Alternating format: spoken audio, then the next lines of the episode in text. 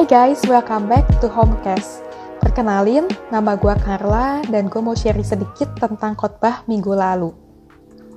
Gimana nih guys, kabar kalian sampai saat ini? Di tengah pandemi COVID ini, pasti bukanlah saat yang mudah buat kita semua.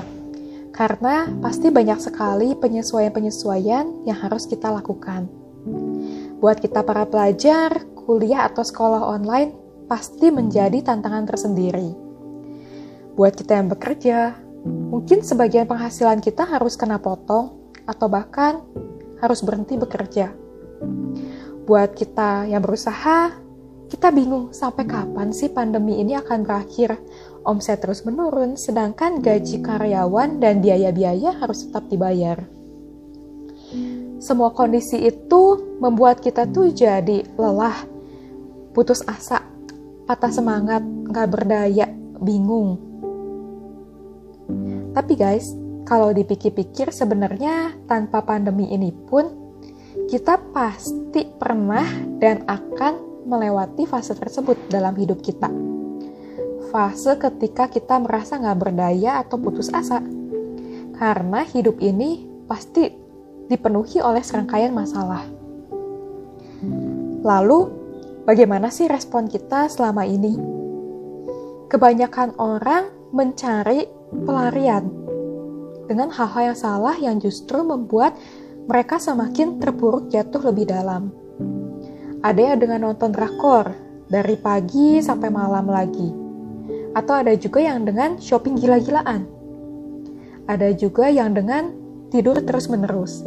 Karena dengan tidur, mereka bisa melupakan masalahnya, mereka nggak sadar mereka punya masalah. Tapi sesungguhnya hal itu tuh nggak menyelesaikan masalah hal-hal tersebut hanya ngasih kesenangan sesaat. Gak bisa ngisi ruang kosong di hati kita. Lalu gimana sih guys respon yang tepat dalam menghadapi situasi seperti itu? Kita diingatkan dalam khotbah minggu lalu yaitu dengan menanti-nantikan Tuhan. Apa sih guys yang dimaksud dengan menanti-nantikan Tuhan? Yaitu dengan hidup dalam firman dan dalam doa sambil mencari menunggu Tuhan menggenapi rencananya, menggenapi janjinya.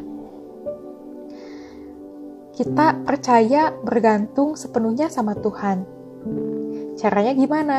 Yaitu yang pertama dengan berdoa, yang kedua dengan membaca firman-Nya, yang ketiga dengan berkumpul bersama saudara seiman miliki komunitas yang tepat.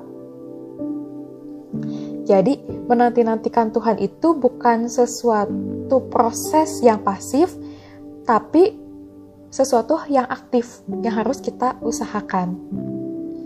Gue dulu pernah uh, bergumul, gue bingung. Gimana sih caranya menanti-nantikan Tuhan? Gue gak ngerti Tuhan tuh bakal menjawab doa gue tuh kayak gimana. Gimana cara Tuhan bekerja? karena dari kecil gue berdoa gue nggak pernah tuh merasakan uh, Tuhan tuh menjawab doa gue gue sering dengar kesaksian banyak orang bahwa uh, mereka datang kepada Tuhan mereka bergumul dan mereka uh, dapat merasakan Tuhan menjawab doa mereka gue selalu pikir uh, oh ya hal itu terjadi sama orang lain tapi kayaknya gue gak akan pernah ngerasain hal tersebut. Sampai suatu ketika gue mengalami masalah yang menurut gue sangat berat. Di situ gue cuma bisa uh, bergantung sama Tuhan. Gue belajar untuk menantikan Tuhan. Dan justru itu menjadi titik balik di mana gue tuh merasakan kasih dan penyertaan Tuhan yang luar biasa dalam hidup gue dan bersyukur juga saat itu gue uh, memiliki komunitas yang tepat yang membantu gue, membimbing gue untuk dengan setia belajar menanti-nantikan Tuhan. Dan gue di sini mau sharing juga dua kesalahan yang dulu pernah gue lakuin ketika gue belajar menanti-nantikan Tuhan. Kesalahan pertama yaitu gue bimbang.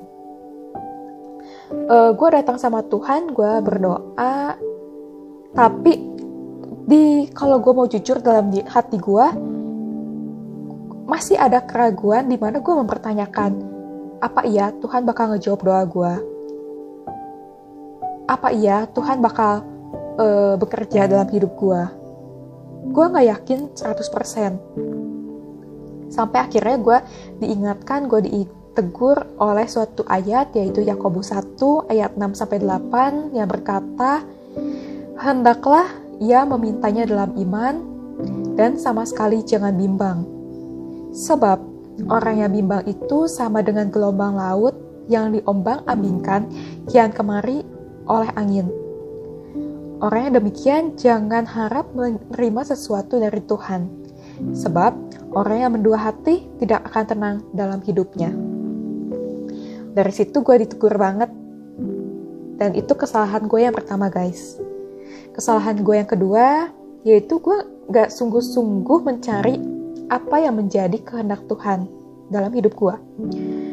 Jadi gue doa, tapi gue gak betul-betul pengen tahu nih Tuhan tuh maunya apa sih? Gue doa tapi gue udah punya jawaban sendiri di dalam otak gue. Misalnya saat gue doa tentang pasangan hidup. Uh, tiap malam gue doain nih guys gue tanya sama Tuhan Tuhan apakah si A ini adalah sesuai dengan apa yang kau mau tapi sesungguhnya gue teh udah mikir uh, oh si A ini oke okay lah uh, kriterianya masuk kok. Dan kriteria gue ini adalah kriteria yang menurut gue tuh baik kok, masuk akal.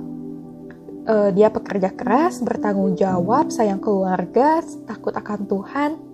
Apalagi guys, dan mama papa juga udah setuju. Gue doa, tapi doa hanya sebagai formalitas. Gue nggak betul-betul mencari apa yang Tuhan mau jadi itu dua gua, dua kesalahan gue yang pertama gue bimbang dan kedua gue nggak sungguh-sungguh mencari kehendak Tuhan gue bergantung sama diri gue sendiri menanti-nantikan Tuhan tuh memang bukan suatu hal yang gampang perlu usaha perlu waktu gak seperti ketika tadi kita mencari pelarian sesaat kayak nonton drakor kita langsung tuh dapat kepuasan instan tapi itu nggak menyelesaikan masalah guys. Hanya dengan menanti-nantikan Tuhan saja, kita akan mendapatkan kekuatan baru. Tuhan akan membantu kita melihat dengan sudut pandang yang benar sebagaimana ia memandangnya.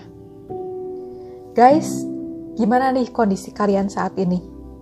Buat kalian yang sedang lelah atau putus asa, ayo bangkit, jangan pernah menyerah, paksakan diri, nanti-nantikanlah Tuhan dengan sikap yang benar.